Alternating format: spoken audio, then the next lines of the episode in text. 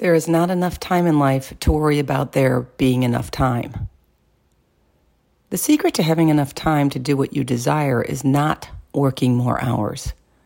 It's prioritizing what you want to do. Believe it or not, you are in control of your schedule.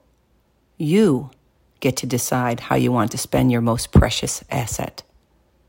Of course, you need to work to earn a living, but if you don't have time for things that matter, stop doing so many things that don't. Stop wasting time worrying. Stop wasting time being angry. Stop wasting time feeling jealous or resentful.